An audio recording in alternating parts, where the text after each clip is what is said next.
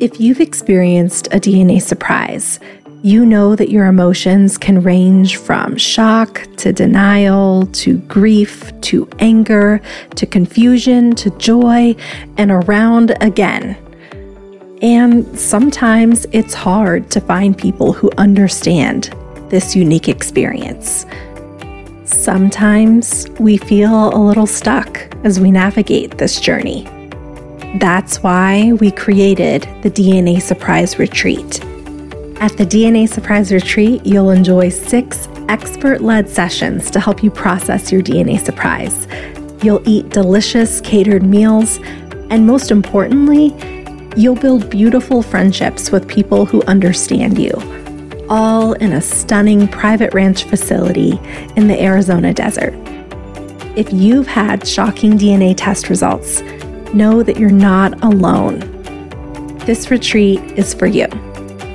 Join us September 19th through the 22nd, 2024, in Phoenix, Arizona. Registration is open now.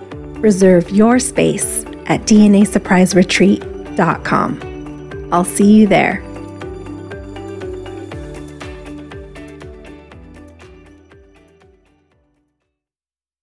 Actually i always thought you know i was the boy of the family mm. because nobody understood me because um, we're all girls you know growing up and I was rude and crash and disgusting and and I still am. I'm very immature and my sisters don't get me. but I think uh, yeah, my my others they, this newfound family, they do get the humor. It's good. Imagine spitting into a tube, sending off your DNA, and unknowingly turning your life upside down. For me and thousands of others, this is our reality. I'm your host, Alexis Auerseld. In July of 2021, I discovered that I am an NPE, someone who has experienced a non paternal event. In other words, my biological father isn't who I thought he was. This podcast shares the journeys of people who were shocked by a DNA discovery, mostly through modern DNA testing. We're telling the stories of NPEs, adoptees, and donor conceived people and their families. This is DNA Surprises.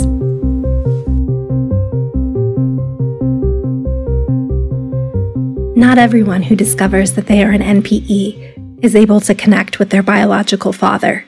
In this week's episode, Diana shares how she came to learn that she was an NPE and what her journey has been like so far connecting with extended family members beyond her biological father. Thank you for sharing your story, Diana. Uh, Diana, and I'm 53. And right now I live in Glendale, Arizona, but originally I'm from Danvers, Massachusetts. That's where I was uh, born and raised. My husband and myself were uh, just casually taking the Ancestry DNA test just to find out, you know, where we could go visit places and travel and see, you know, um, ancestors, you know, our ancestors and stuff. And growing up, I was always told um, my paternal grandparents, English, uh, French and Polish, very French and Polish, extremely French and Polish. My maternal parents, English and Irish. Oh, grandparents, English and Irish. Um, so planning a trip going over there, those are the places we wanted to go see. So we get the DNA back and and it looks I am so white. I am so white bread. It's just ridiculous. So I believe all of, you know, what I've been told. And I've told my mother, she was still alive at the time, about the DNA test. And the, her first question was, Have you found any long lost relatives? Mm. I'm like, No, no, but I am having a hard time with her side of the family because everybody seemed to be named the same name. But I was doing well on my my father's side. I was finding a lot of information and uh, no DNA matches. But a year goes by, and I get a DNA match that could be second cousin, and he messages messages me. Um, and we talk for quite a bit. We ask each other, "Well, are are you adopted? You know, how can we be this close and not know any family members. We both came from the same town, and um, he mentions a name, and I'm like, you know, that sounds familiar. I'll go through my family photos and look. Well, it ended up being a street name that was the name, not a family name mm-hmm. that was familiar with me. And um, quite a few more months go by because I just kind of blow it off. You know, he couldn't find anything, I couldn't find anything, and I really wasn't interested. I didn't think anything of it. I did know that one of my aunts had given up a baby for adoption many, many years ago. No, it was a family secret. So I wondered if that was him, but it wasn't. So a few months go by and he contacts me again because he's been doing his ancestry on his family for 10 years now. And he's traveled to go see things and you know he's he's a big genealogy nerd. Mm-hmm. And uh, so I ended up getting another DNA match and it said it could be my first cousin or aunt, but the person was 84 years old. And I'm like, it cannot be my cousin. And if it's my aunt, let's, we got to figure this out. Well, Andy, who was the one who had contacted me originally, he says, well, that's my aunt. And he mentions her brother. His name is John. And um, his wife and their last name. And I'm like, what? I'm like, those are family friends of ours, very, very close family friends growing up. And I just kind of put two and two together. And he said, I, I, I don't know if you're ready to hear this, but yeah, John is your father. Wow. And this was a family that I remember being around a lot up until I was about the age of five and then lost all contact with but was always talked about this family in our family. Mm. And of course, um, there's a lot of different dynamics in my family. My birth certificate father, he died when I was eight, but had left our house when I was about five years old. My mother had started up another affair with somebody down the street named George. And I believe that's how she met John, my biological father was through George because they were together in Boy Scouts. Okay. Wow. I don't know if you're following this. So you were born mm-hmm. from this affair that your mother had. And then when you were five, the family friends were no longer close with your family. Right. And your birth certificate father was separated. And then also at that time, your mom began another affair. Yes. Okay with a man down the street. So my mom passes away in 2018. Of course, I found all of this out after she passed away, but she never stopped asking me all those times Have you found anybody? What's new with your family tree? And it never occurred to me. So you had no clue growing up or anything? You had no suspicions? so I've got two older sisters. Okay.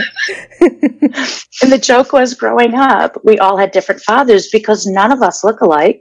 Mm. My two older sisters have more similarities than me.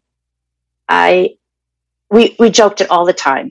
Uh, we never said, you know, who we thought our fathers might be, you know. Um, but then when it came out, yeah. it's like I never knew this would be real. It was a joke. It was never meant to to be serious. Mm-hmm. And when it ended up being serious, and um, and now I'm not full siblings with these sisters. So, oh God, what a heartbreak that is. Of course, I still am to them. They don't know any different. Mm-hmm. Uh, and this is another thing. My mother always. This was a story I heard forever. So I've got this dimple in my chin, and she used to tell me, as soon as you were born, Diana, I knew you were your father's because you had that dimple in your chin. Mm. My dad had a dimple, but my two other sisters don't. So I and I honestly don't know if my biological father has one. But she repeated that story forever. And I think it helped her believe too. Right. Because denial is strong. She knew there was a po- yeah, she knew there was a possibility and this is what proved to her that i was and looking back i am so grateful that this happened after she passed that i found the truth after she passed because i wouldn't want to have to deal with her denial and blaming and I, victimhood, Mhm. you know, because she would have taken that uh, and run Yeah. with it. Yeah. What was your initial reaction once you kind of settled into this is real? Took probably about three days for even me, for me to come out of the shock and numbness. I don't even think it's real still. You Yeah. know, it's weird Yeah. because when I found out, because when my dad passed, I was eight years old. When my birth certificate dad, I was eight years old. Finding this out at 53, it was like losing my dad all over again. Mm. oh my God. Like I had him, I lost him, but he was still here in my heart. And now I've lost him again. He's not my father anymore. Yeah. So that was a really hard thing to deal with. Mhm. Um, and then thinking about all the rejection I'm going to probably have to face going forward. And the good thing is, I haven't had any rejection because I haven't had any response. yeah. How long did it take you to reach out to your newfound family? took me five weeks and I went out and I bought one of those cards from the year you were born. hmm It goes through all of the, you know what I'm talking about. 1968, I was born and I wrote a nice letter in it to John explaining, you know, he knows who I am because he and my mother had, uh, he actually visited my mom probably four years before she died. I mean, they were still friends. Okay. So he, So- so you believe he knew that he's I believe he knew. Yeah. okay. yeah, I believe they both knew. And now, oh, the other thing is, my mom was best friends with his wife in high school and stuff. They were high school girlfriends, Oh my goodness. All girl high school, Catholic high school. hmm Yeah. My mom graduated pregnant. Oh, She's a trip. Yeah. She's just such a trip. yeah. So I wrote the letter and then I, I gave all of my information as far as how he can correspond with me my phone number, my address, my email address. Um, and I said, I welcome any correspondence. And I sent it off just after the 4th of July. And so I haven't heard yet. But since then, I found all my brothers, my half brothers. They're all older than me, and I remember playing with them. I remember having a lot of fun. They had a pool in their yard, and I've reached out to them and I've had no response from them either. And I did reach out to my cousins and my aunts that are okay. John's sister, Gail, is who I finally figured out on the DNA. She was the match that led me to John. So, Gail, I am in t- contact with.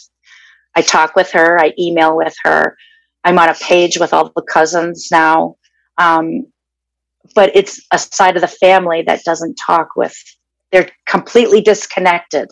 They haven't. They they owned a big family company, and uh, they separated because of bad family business. Mm, So neither one of them. Um, one side knows about me, the other doesn't. okay. And what is your relationship like with the family that you are in contact with? Um, so far, it's so good. I'm Andy, who was the original contact. Uh, we keep in touch quite a bit. He always wants to know, have you heard anything? You know, he was the one that, you know, uncovered all this for me. So he he feels he has a big part in this and is concerned for my well-being at times. You know, Yeah. um, he's an only child, so family is very important to him. So he's gathered everybody in this one Facebook group who wants to be in it.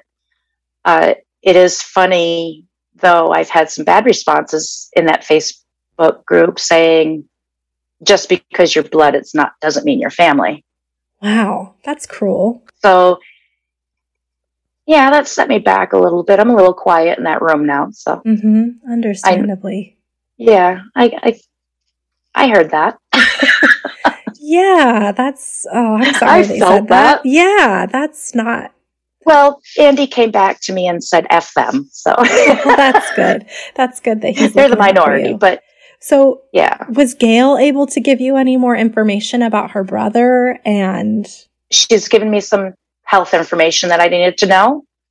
She hasn't spoke with her brother in over 20 years since the business failing and before that they never split. They were always estranged because of the difference in lifestyles. Uh, she's a very funny uh, woman. Uh, she's well traveled. Um, she's really experienced in everything and welcomes everything. Uh, her brother's lifestyle, she just couldn't deal with. He was quite a partier, and that's another thing. I I believe it was a swingers thing that is where I evolved from. So, oh. yeah, I don't know if my father, my my birth certificate father, was involved in it all or not. I don't know, but my older sisters remember certain things. Twister parties. Mm, yeah, I was going to say what what made you reach that conclusion. So, memories. My older sisters. sisters. Yeah, Mm. Yeah, and they're my uh, one. My older sister's eight years older than me. My middle sister's five years older than me. So they have a lot more memories than I do. Okay. You know, they were um, thirteen and ten when we stopped hanging around with that family. So they remember a lot of things. And do they remember what caused them to drift apart? Was that ever discussed? The only thing they recall was that you were never to talk to the boys in school. That's what they remember hearing from my mother and they're so much older than me the boys are so i never had a problem. Wow. They didn't have to warn me. And do you have a lot of memories of your your biological father before that split? I know you were only five. Very little. I just i know he was a big man. That's that's it. I just remember him being a big man. Mm-hmm. so how has it been for you to not hear back from them? Like how are you moving forward and processing this discovery without contact with that side of your family? Well, at first, I was checking my email every day, checking my spam every day, checking every just you know, I had sent out Facebook messages, checking them every day, seeing if they had seen my messages, and um, that went on for about a month, and and it just kind of like you know it fades away. I just I get tired of wanting. Mm-hmm. I don't want anymore. I mean, I wouldn't mind it, but I don't want it. I don't need it.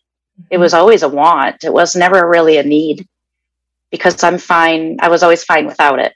Yeah. So how did you get to that place of just saying, I'm fine without it? What helped you? I think time. Mm-hmm. I don't, I can't pinpoint a certain thing. Just time and you kind of start forgetting about it. My life starts going back to normal because I don't have either parent right now. So do I really? I I've got my mother in law, and I love her to pieces. So that's good. That's good. I think it's important. You know, we find those we find those roles where maybe we don't have them. You know, and, and yes. those influences. I think my mother-in-law was definitely one of them. Yeah, that's really good. What did your family think about this? Your your husband, your sisters. So my husband travels, and he was out of town at the time, and he was very worried about me. But it was a good thing because I needed to be alone there was nothing anybody could do for me. And right now he just he's there to listen to me. He doesn't doesn't bring it up. If I need to talk about it, he's there, but there's nothing he can no advice he can give to me because he doesn't know what I'm experiencing. Mm-hmm.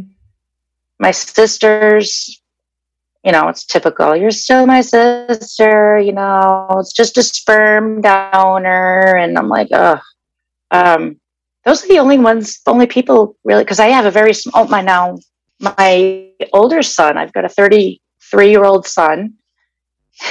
he was a little shocked. Um, nothing really phases him, but when I finally sent him pictures, because I do have pictures of my biological father, he says, Oh my God, I'm glad he's got a full head of hair.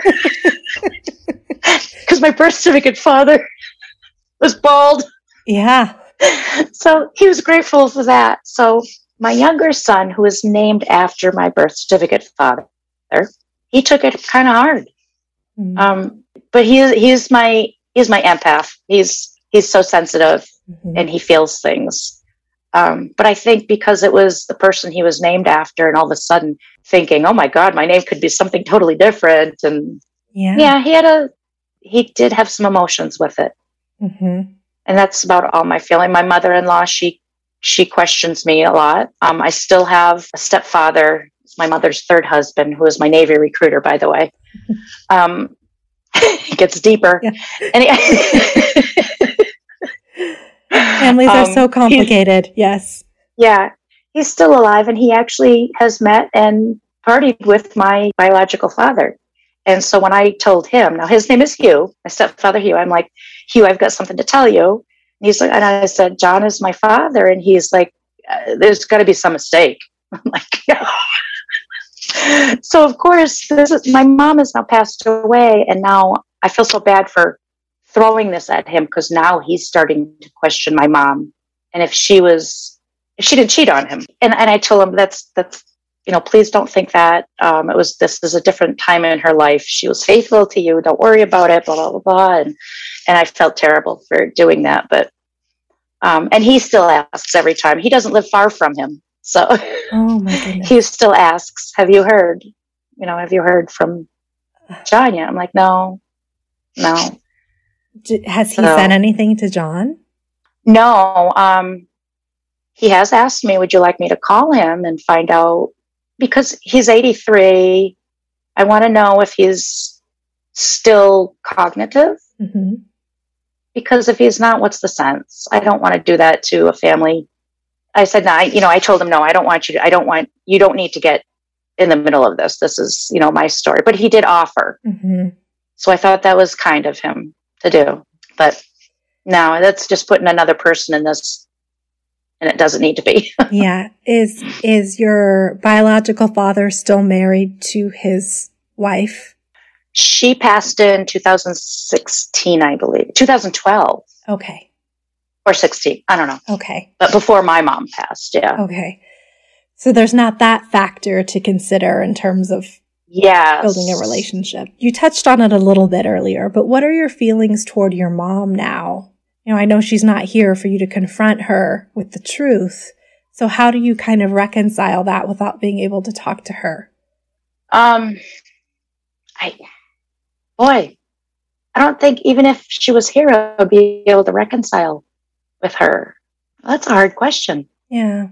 I honestly don't have an answer because I was just so glad that she was gone when this all came out. So I didn't have to speak to her about it because it would have been nasty. So you had a lot of anger it, toward her about it? Um, not anger, a lot of whys, mm-hmm. I guess curiosity.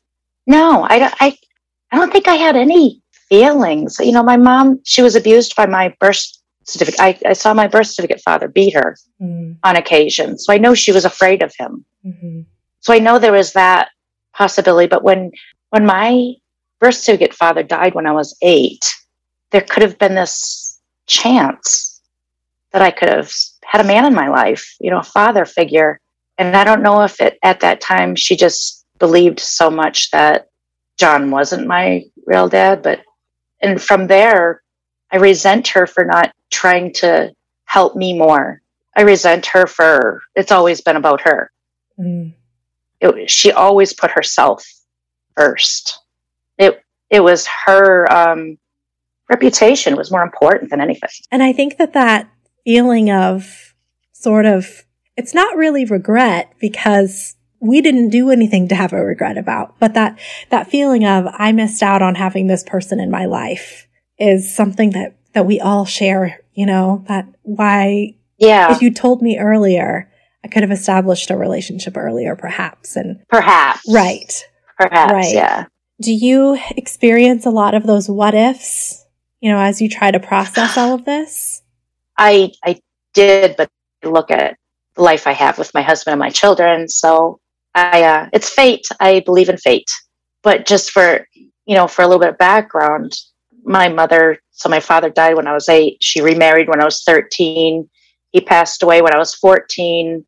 She went on to sleep with several men that she didn't even know their last names. I would wake up in the middle of the night hearing her with them. Several boyfriends. Some would just, ugh, they were horrible. Then she ended up being engaged to a paraplegic named Paul. She had her car completely done up so he could drive it although I was 16 and just got my driver's license, she wouldn't let me drive it. Mm-hmm. um, so I couldn't stand this man. That's when I, I ran away. I just, I took off from my house, was gone for a couple weeks. I ended up at my sister's house and me and my sister went to the Navy recruiter's office to sign me up. I was 17 years old. I wasn't old enough to go in. So my mother had to come in and sign me in, and she was willing. Yeah, she'll sign me away to the Navy. Well, she ended up, even though she was engaged, she ended up having an affair with my Navy recruiter, and she ended up marrying him. And that's who my stepfather is now. Okay. So she stayed married to him for the remainder until she life. passed away. Okay. Yes. And how how yeah. how is your relationship with your stepfather? Did did he serve as kind of a father figure to you? Yes, he did serve as a father figure. Um, although I jumped right into my husband's arms at the tender age of 19, um, and we're still married. Uh, Hugh, my stepfather, was there for me until that. And now that my mother has passed, we have even a better relationship because she's not in the way. Mm.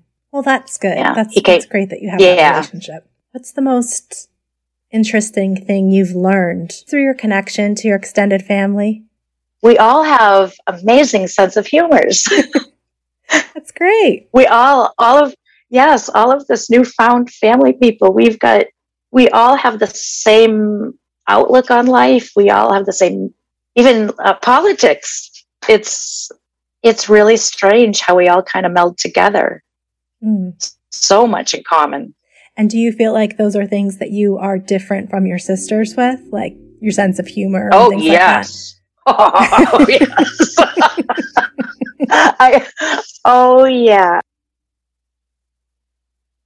It's fascinating how you find all these things that just make sense all of a sudden, like a sense of humor or hobbies, all of these things that kind of made you feel different. And then you're like, oh, that's where that came from. Yes, definitely. My two sisters, my mom, they're big readers. They're very uh, business orientated um, and i am out in left field i like I'm liberal i'm artsy creative i'm way out there yeah what do you hope for if you have any hopes um, either just for yourself in terms of this journey like where you want to end up feeling or what do you hope to happen with any of the relationships that you've kind of reached out with i would love to have an extended family i would love to have a relationship with my brothers.